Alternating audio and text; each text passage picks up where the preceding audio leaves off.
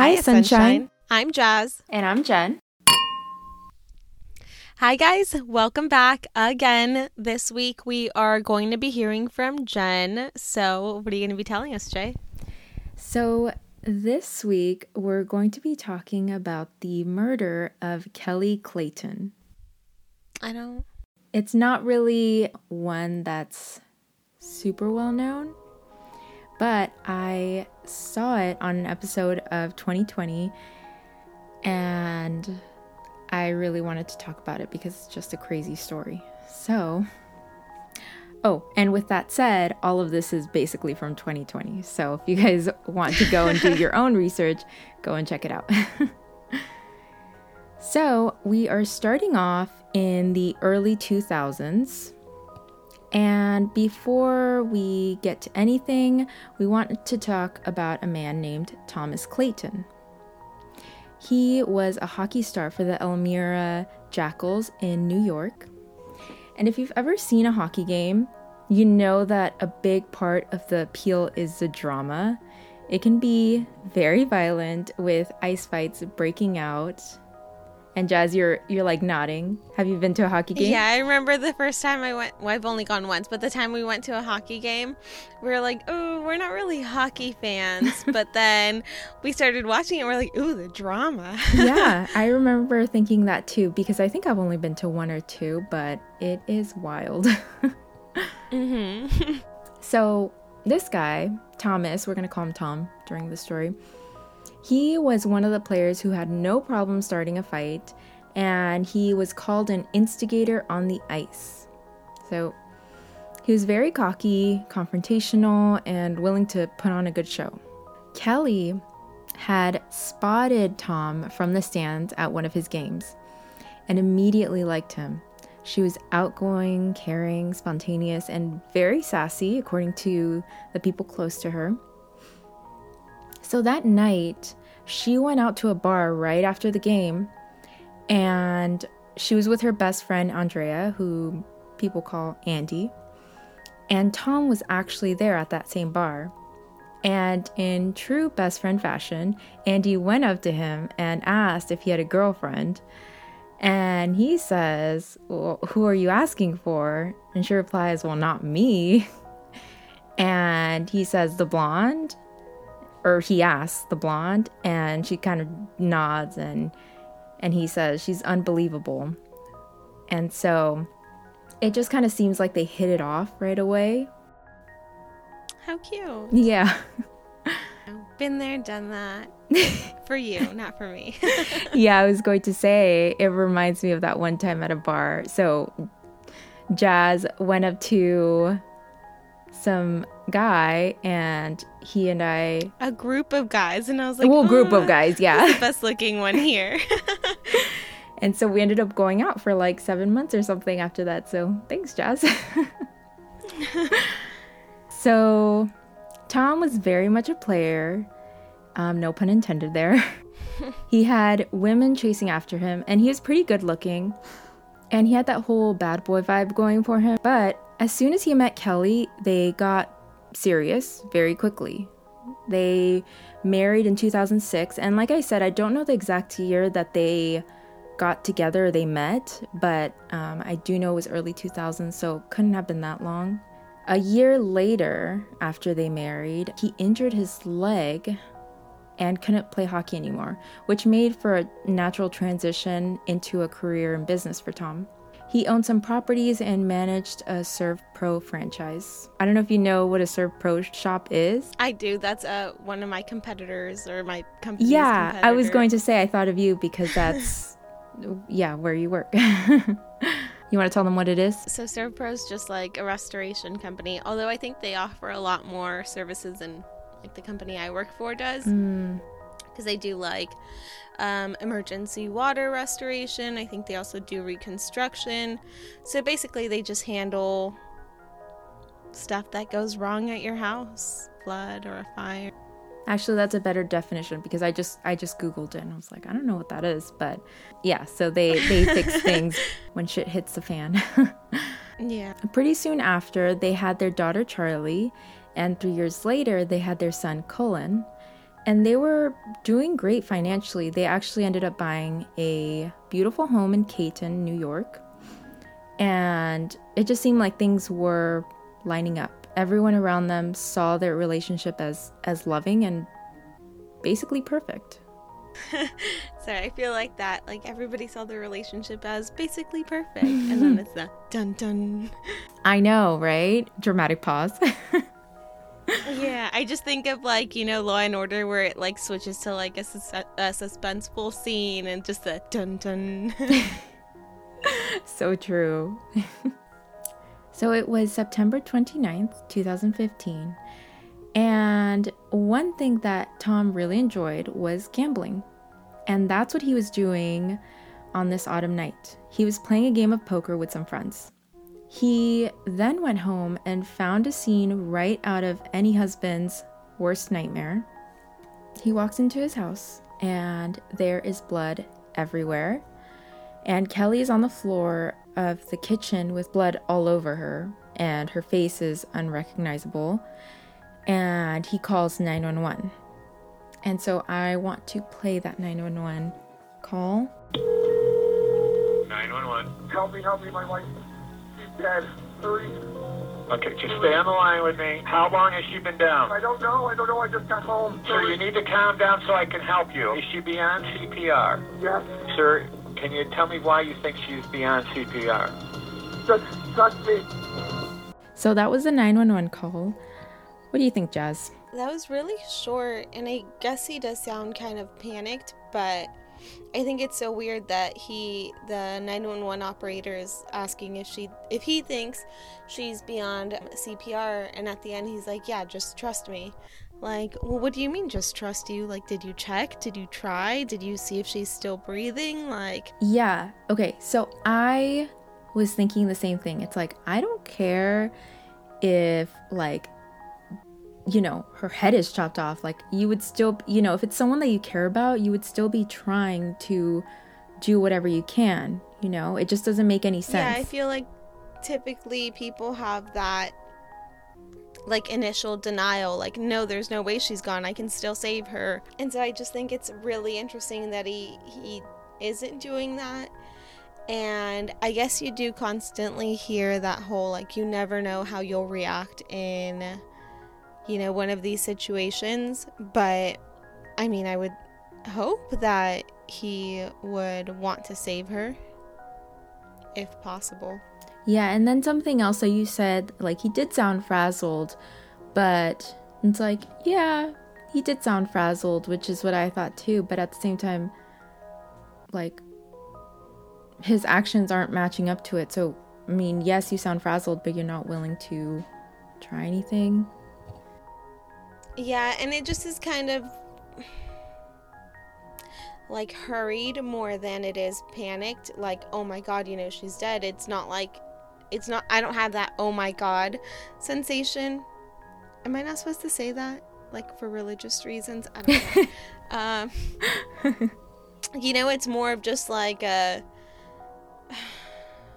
I don't know, like an empty panic, not like a sentimental panic.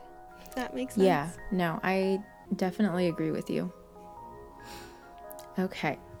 So, you know, 911 um, calls or, you know, tries to get an officer on the scene. And it was Deputy Dean Swan who was on duty when he got the call at 12:39 a.m. It was very vague. They just told him that a woman was down and it was a medical situation. And so he headed for the Clayton house. And on the episode of 2020, they show the road, like they show him driving down at night. And it's very dark and creepy while driving there. I just, I don't know. I just feel like he doesn't know what he's getting himself into and he's going down this creepy road and, ugh, chills. Anyhow, one thing I found to be interesting is that he says that on his way over there, again, remembering that he didn't really get much info, he said that he had this gut feeling that something was wrong. And it just seems like intuition. hmm So back at the house, Tom takes his kids, Charlie and Cullen, to a neighbor. Right, that was actually going to be my other question. Um, Where were the kids during all of this? I mean, if she's on the floor covered in blood, where are they? Because at this point, we don't know how long she's been on the floor, right? Yeah, so we we don't know exactly how long she's been there, but it wasn't too long. It was probably an hour or so. Charlie and Cullen were both at the house during all of this, but they were unharmed. Was it like late? Was it bedtime? Like, were they sleeping? I don't know exactly what time um, the attack took place, but I know it was probably around 10, 11 because the officer on duty got the call at 12:39 a.m. I guess it could have been earlier because he went to that um, he went to that poker game like around 7 p.m. So there is kind of a wide window there, but you know, nighttime, I suppose. yeah, I'm just wondering because I know if I gave Oliver an hour of unsupervised time, like he would be all over the place. That's true. Yeah, I didn't even think about that. The things you think about as mom, I suppose. so they were okay, and Tom takes them to a neighbor when he gets home. And when Deputy Swan shows up, the neighbor's husband, so I guess, you know, was probably a couple, and I'm assuming he left the kids with the wife. And so the neighbor's husband is out front on the Clayton's lawn to show him in. And the neighbor's really shaken. Like he couldn't get much out. The deputy was asking him questions just to kind of um, front load himself on what the situation is. But um, he he just didn't really have much to say. He said Tom had woken him up because his wife, and then he just kind of showed him inside. And so the deputy goes in, and the kitchen is right off of the entryway, so he's able to see Kelley right away. And even after working as an officer for 20 years, he's it's clear he's not prepared for the gruesome scene that he saw. But regardless, he's able to get to work, so he goes straight into action. He can tell right away that it was blunt force trauma, and by the blood everywhere, including the ceiling, it was clear to him that Kelley had been dragged from upstairs. So he then goes to question Tom about where he was during all of this, and it was and it's a little funny because you can hear Officer Swan asking Tom, Well, uh, where were you um, during all of this? Kind of like, I don't want to accuse you of this, but like, what was going on? Tom tells him he was playing poker with friends that his daughter, seven year old Charlie, said that a robber came in. And so Tom is checked for cuts, weapons, bloodstains, but he didn't have any. The officer then takes him to a squad car and assures him that he's not in any trouble and to stay calm because he was kind of shaking around. I mean that to say that he was shaken up, but he was physically shaking. Mm-hmm. And I believe at this point, backup arrives because when Deputy Swan goes in to clear the house to make sure that the killer isn't still in there by any chance, he was talking to someone and telling them to cover him, like to, you know, cover his back. And so he cleared the house, and then Swan looked like he wanted to run out of there right after the house was cleared, which is understandable because, I mean, how could you not after seeing everything that happened at that house? They realize there is no signs of forced entry. The officers also notice that there's no sign of a robbery, which is strange because Charlie had said a robber came in. But I guess to a seven year old, a man, I, I didn't mention this, but a man in a mask might just look like a robber, you know, from things she's seen yeah, on TV. Yeah, that's just like what you automatically think of. Yeah, exactly. So everything was where it was supposed to be. Nothing appeared to have been rummaged through. And another thing that was strange was that there were holes in the wall, which I think is to say that Kelley didn't go down without a fight. I think she was fighting this person who was attacking her. On Deputy Swan's police cam, you can hear him talking in whispers to the other officer, saying that he doesn't believe Tom's story. He has a theory that it was a domestic dispute turned ugly, With this theory, Swan actually goes back to that neighbor who had let him in in the first place. His name is Derek. And he questions him, asking, Were there any issues between Kelley and Tom? He says no. Did Tom change his clothes at all, or did he have blood on him? Again, no. He just said that he was really shaken and that Tom had said right when he saw him, Derek, it's really gruesome in there. And that's that's about it. I think that's uh, really interesting to note that he doesn't have any blood on him because that kind of just goes back to that 911 call. Like, he didn't even try to check to see if she was alive or even like hold her or I don't know, you know, do something for her. Yeah, you would think this this woman that you love is there on the floor, you know, presumably dead, but regardless, you would want to hug her or do some I don't know. Yeah, it does seem weird. But with that 911 call, you can just kind of tell maybe the reason that he didn't want to try CPR is he knew he would get blood on him. You know? Yeah. I don't know. I just think it's interesting. Yeah, same. So while Tom waits by the squad car, he calls his sister in law, Kim, to tell her that her sister is dead. And the way that he did it was very strange. It was it was basically just Kim Kelley's dead and that's it. Like no no warning or anything. Like, hey, I'm about to give you terrible fucking news, so maybe sit down or I don't know. And just not n- no emotion really, just just that. Weird. Yeah. And so Kim, in complete shock, goes to the Clayton house. And it was cold and rainy, and she runs up to one of the ambulance cars because at this point there were plenty of emergency vehicles around.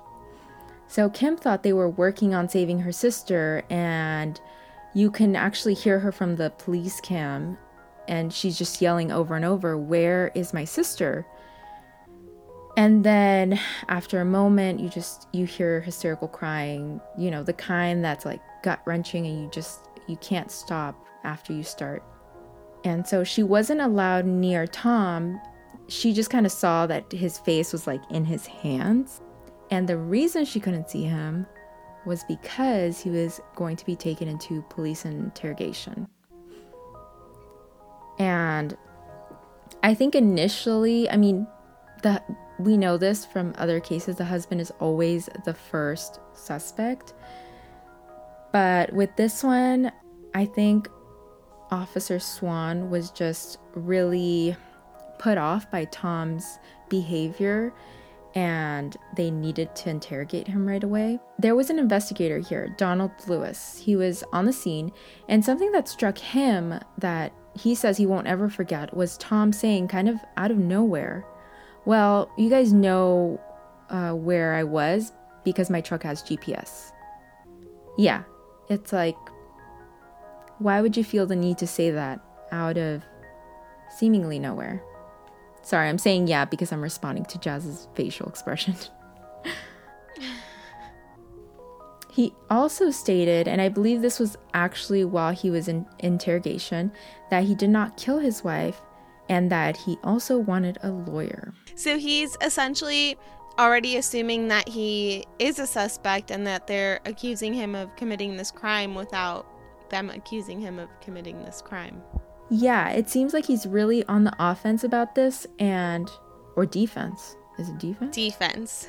defense. You could tell how much I played sports, right?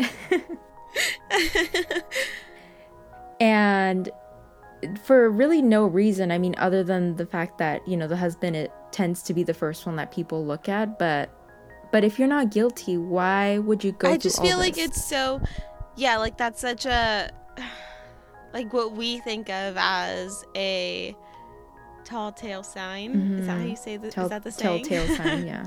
tell tall tale Yeah. sign. Whatever. I think it's like one of those uh, things that you initially or immediately Jesus Christ, even I can't speak today. um, it's one of those things that you think of when the person is guilty because you're getting more of this defensive nature than you are like inquisitive. Like he's not trying to find out who did it or what happened or, you know, who was in his house with his wife and his kids. It's more of like a nope, it wasn't me. That's it. Don't worry about it. Nothing about, oh my gosh, my wife is dead.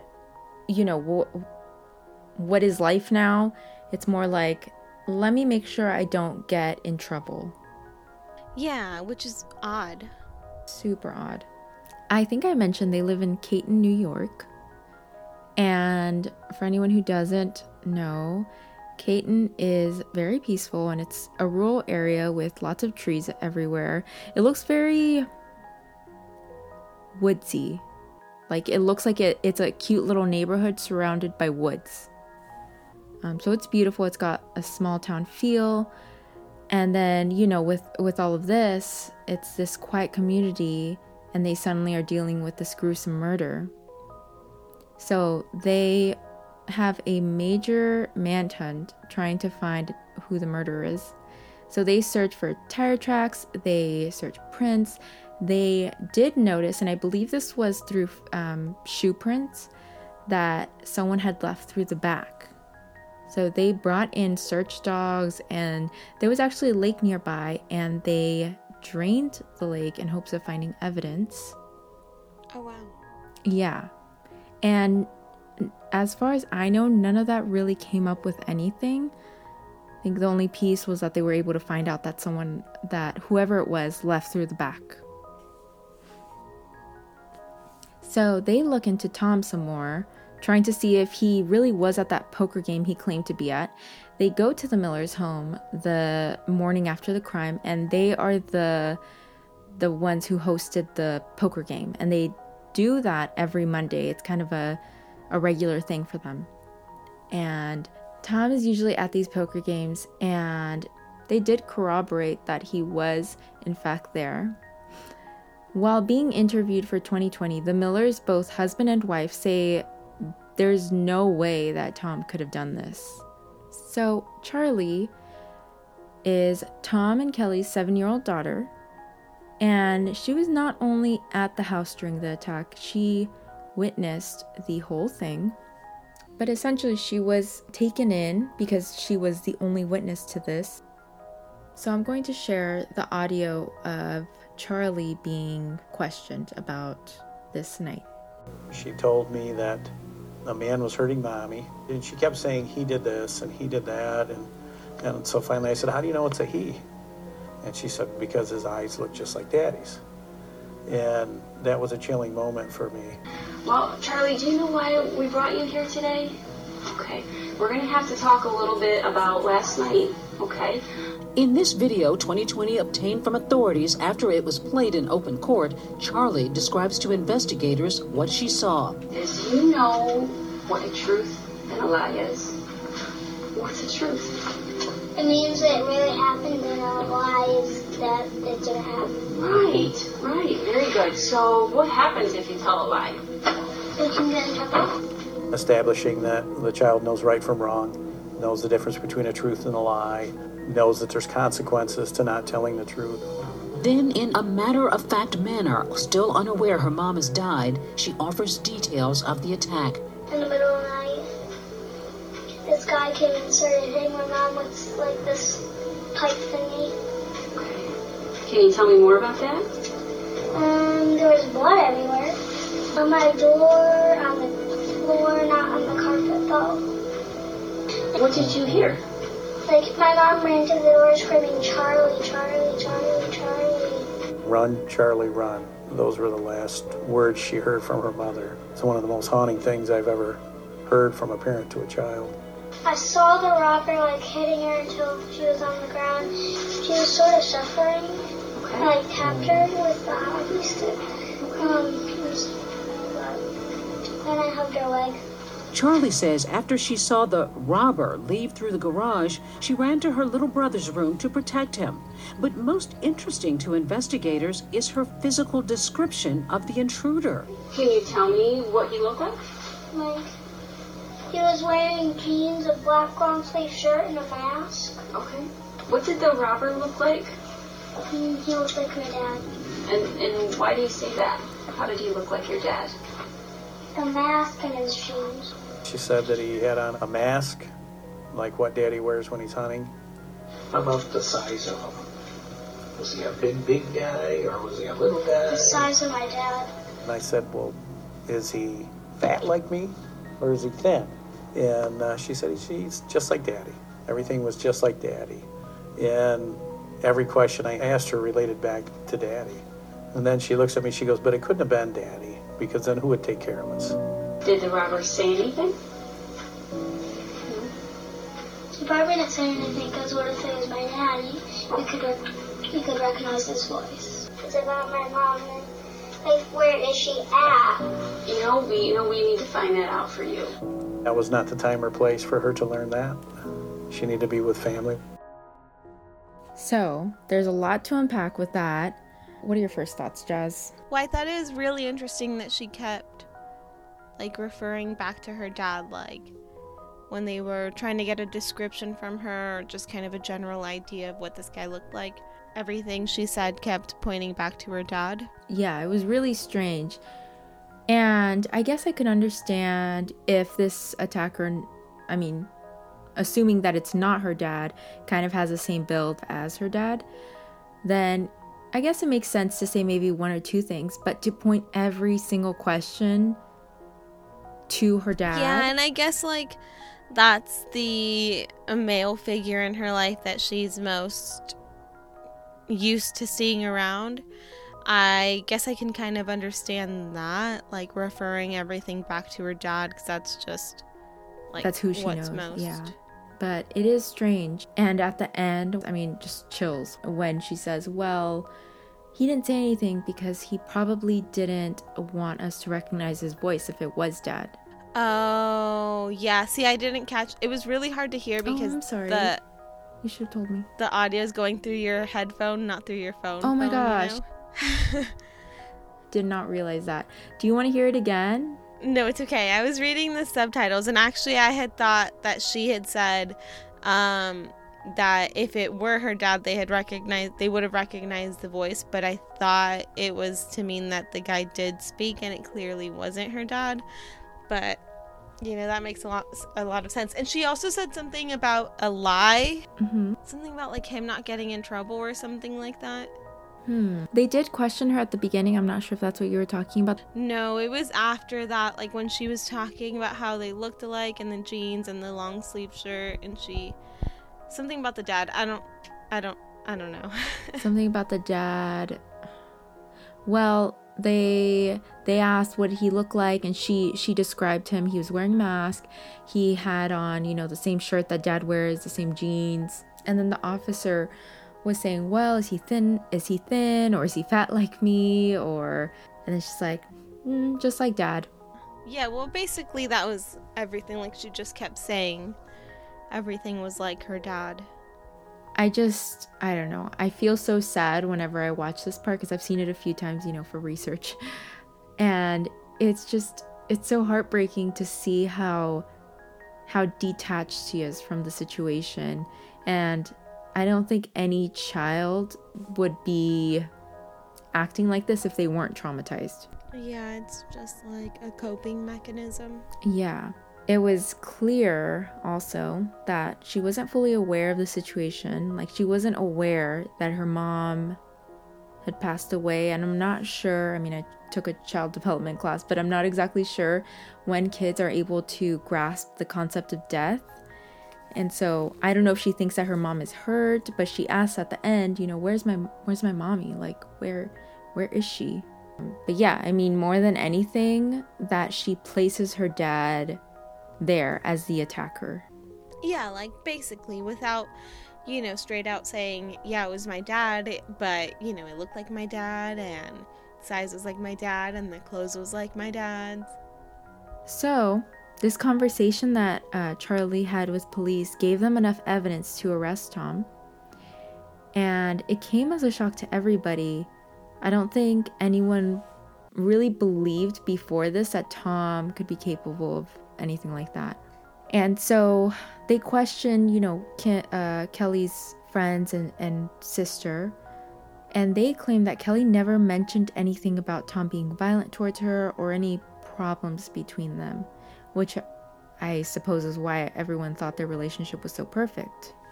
Kelley's parents really, even after this, I believe, they still didn't think that Tom could do something like this, but they did have another suspect in mind Michael Beard. He worked at the Clayton house doing handyman type things, so he knew his way around. He had also worked at the SERVPRO shop that Tom managed, and he was recently fired after working there for a long time. They suspected that he was angry about being fired, and I mean, it helped that he knew his way around the home. So, right around this time, the Millers do you remember the Millers from the poker game?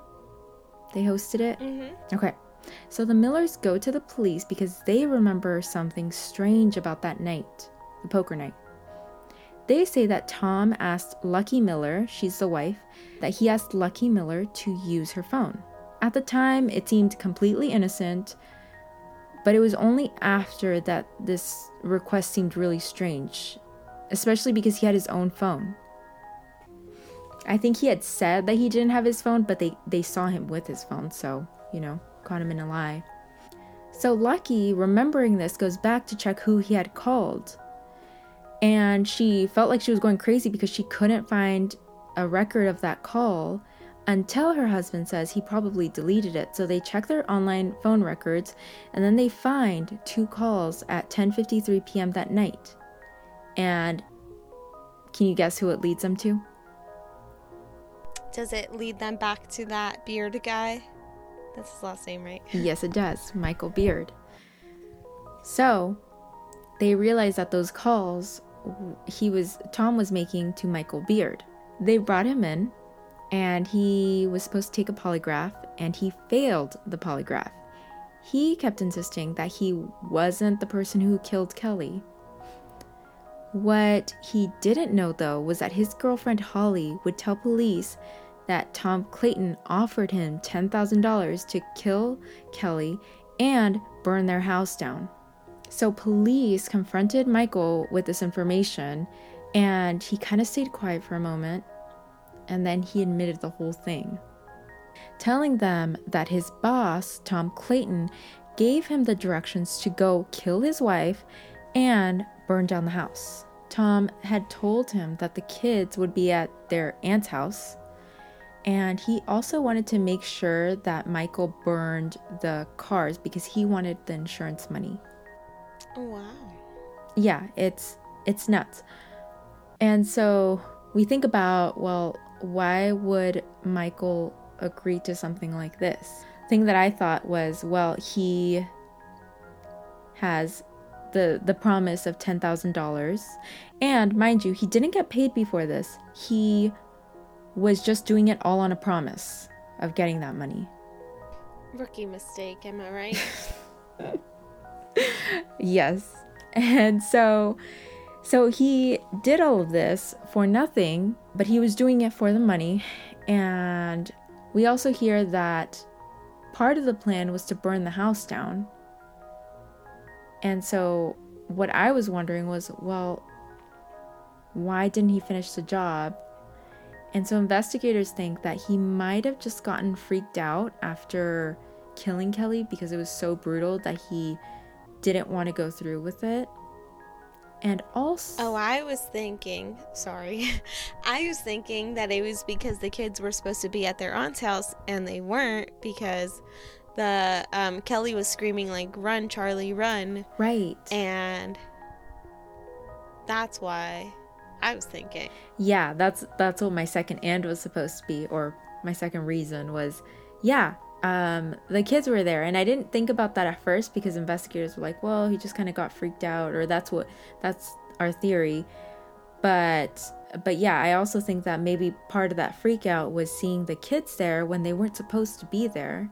And I mean, obviously, yeah, the uh, Kelley was was yelling to Charlie to run, and also Charlie saw the whole thing, so I'm sure if she saw him, he saw her. And do they have like a similar build, um, Michael and Tom? That's another that that's one of the things that through all the the research and and you know going through the whole um 2020 episode I did not see an answer to that and it really bothers me because they do not they're not similar at all um well first of all um Tom is this white guy with blue eyes or colored eyes. Michael is a black man with presumably brown eyes, I think. Brown, black eyes. And so they don't and and Michael looks a lot bigger. I have a skill for telling how tall someone is by their limbs, you know? And he looks a lot bigger. I'm just I'm just going to say like he looks a lot taller than Tom does. And so it doesn't seem like they have a similar build. So I don't know why Charlie would be saying that if it was Michael. Right. I mean, I don't know. Yeah. Actually, now seems like a good time to tell you a theory. I put it way at the end because, well, I was like, well, this is kind of like, I don't know, an afterthought kind of thing. But while researching, I found a possible theory. I was kind of uh, going on, it wasn't Reddit forums, but it was basically Reddit. Um, so here's the theory that one person gave. So, mom, Kelley, found out that Tom was having multiple affairs and had been for some time.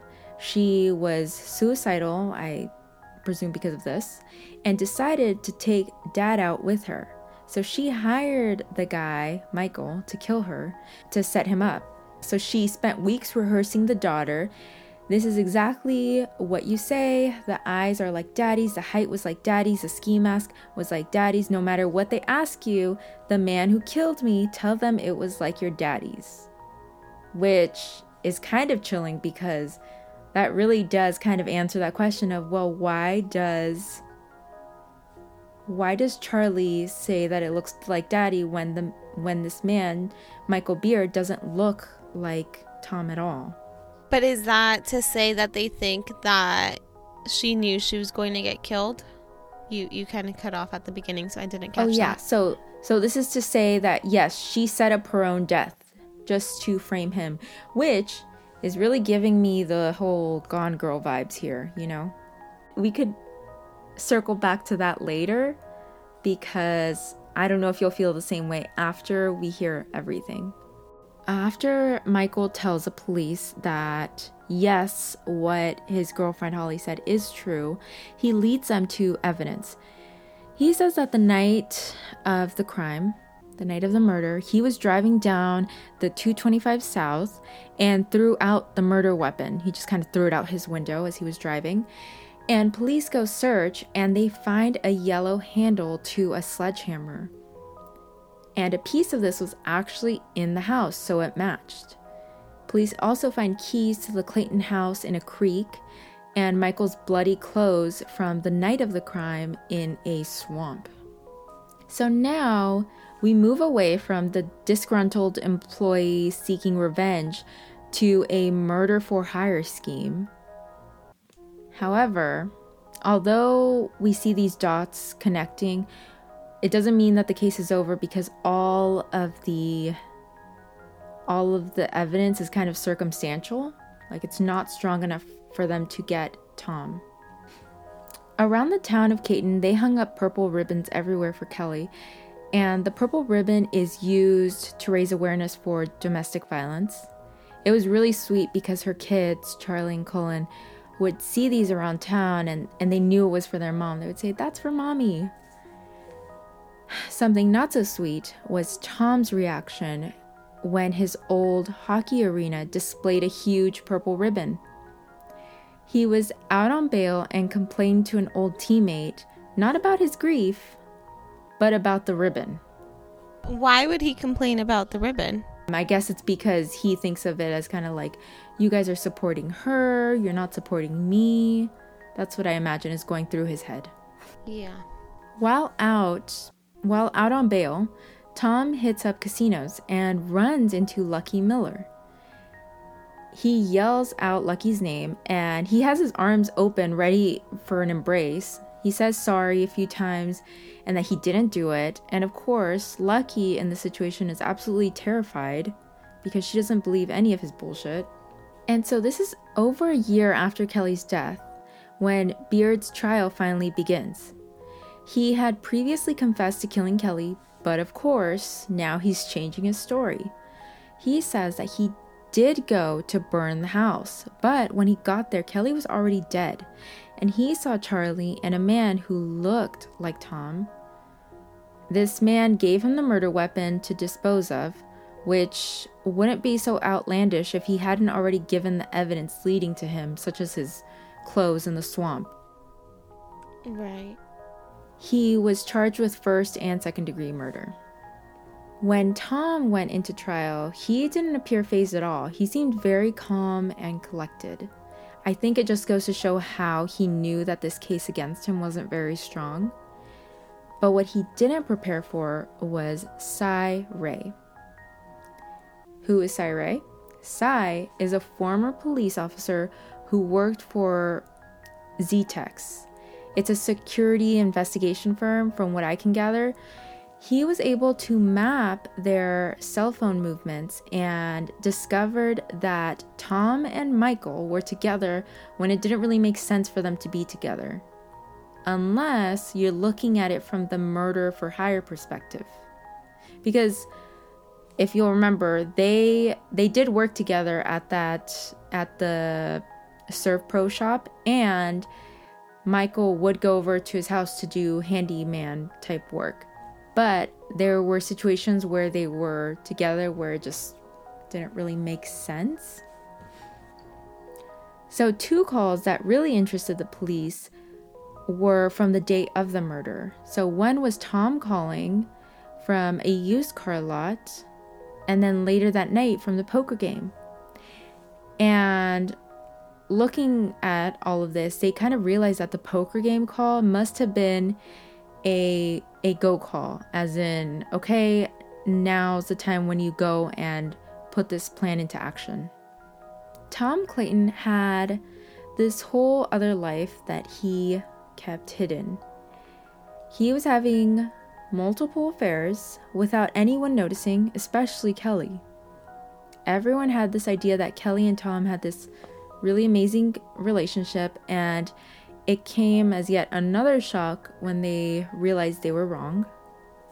One woman testified how she met Tom through the insurance agency where she worked. She said that he made sexual advances, and eventually she and another woman who worked at that agency had a threesome with him.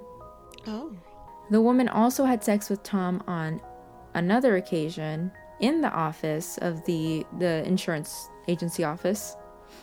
This woman said he often talked about Kelley, saying awful things about her, calling her a bitch, and saying there was no way he could leave her because she would take everything. Tom said he wished somebody would come and take his wife, according to that woman. Wow, and she's uh, still over here sleeping with him? I know, right? I mean, I hope that he said this after the last time. I don't know.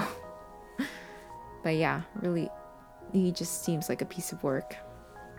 There was a second woman who said she also met Tom through her job with a property management company, and their relationship also turned sexual, no surprise. The witness said she had sex with him at least five times, including one time in his home in the town of Caton, and at least one time after Kelley's death. Oh my god. That's what you're thinking about after your wife died?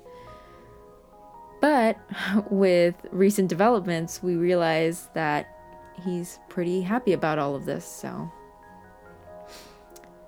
Essentially, he felt that he would never be able to divorce Kelley, and if he did, he would be losing a lot of money. I wanted to come back to that theory that we heard earlier about, you know, Kelley kind of planned this whole thing and how it doesn't it doesn't make sense because we know all this evidence that Michael Beard gave himself, that he gave about himself, but also that he gave about Tom. So it just seems like the murder for hire was the most accurate Yeah. with the phone evidence, you know? Like, I don't think I can really put this theory and the phone evidence together. Like, why would they be needing to talk the day of the murder, you know? If it was Kelley who had supposedly planned this out. Right. Yeah. I mean, I guess that's kind of a far fetched theory. I can't imagine that someone would, or that Kelley would plan Go to anything all that like trouble. this. Yeah. Uh, you know, especially like as a mom, because if you're thinking that your husband's a piece of shit, like, why would you leave your kids? Why would you them? leave? Exactly. I mean, I guess assuming that, you know, he would be in prison and someone else would take custody of the kids, but regardless, you know, you're leaving your kids behind. Right. Um, but yeah, I think the only thing, the only reason why I felt it was important to include, not that I'm saying it's true or anything, but it does answer that question about why Charlie would say that the killer looks exactly like her dad. Yeah, I mean, that's true. I don't know. I think you could also just chalk it up to the fact that she's a seven year old and doesn't really. That's true. Not very Not the most reliable. so, with the phone evidence connecting the two men, Tom was found guilty of first and second degree murder, life without parole. As for Beard, he was already in at this point. He was already sentenced for the same the same charges, first and second degree. But they ended up dropping the second degree charge. And so something that I thought was interesting that was at the end of this 2020 episode was them asking the the person interviewing uh, the sister, Kim. They asked her if it's possible that Beard was a victim in all of this. She says how she basically said she knows that Tom Clayton is a white privileged man who used Beard, knowing Beard would do anything for money for his family. And so, I don't know, that one just made me think because it really is kind of Kelley's sister, sh- I guess, showing grace to this man who brutally murdered her sister. And, but also, I feel like it's very accurate, you know? Tom was his boss, he was in this position of power, and I think he knew that he could ask Beard to do this and offer him a big lump sum of money, and Beard would probably do almost anything for that. I mean, obviously. Yeah. I mean, that's really shitty. So, wait, I'm sorry. Did you say that Tom um was like indicted or was he not? he has life without parole, and he was charged of first and second degree murder.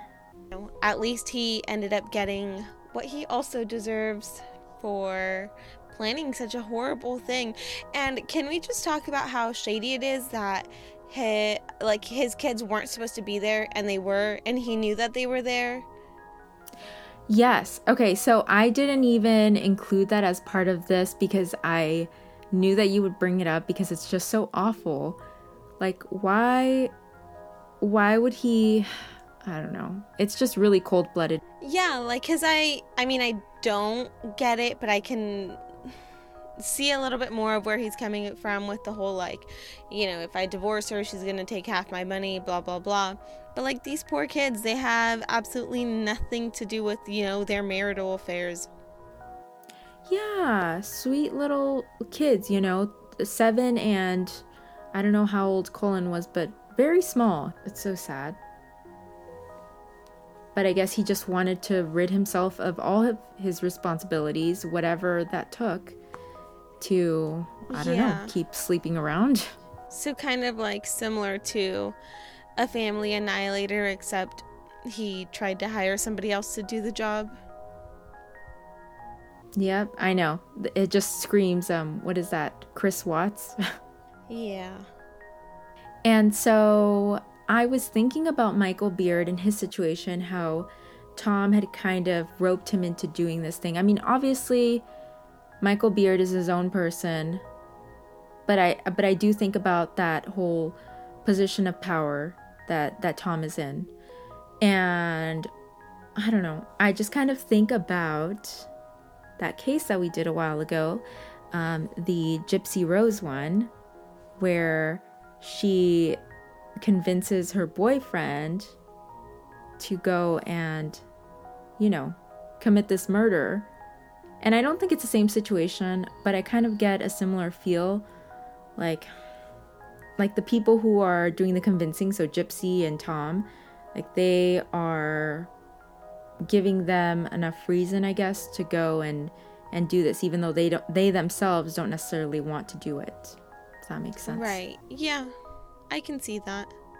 This whole human behavior aspect of the cases is really interesting and why people do these things. So that's that's the case of uh it's like the very tragic case of Kelley Clayton and her murder.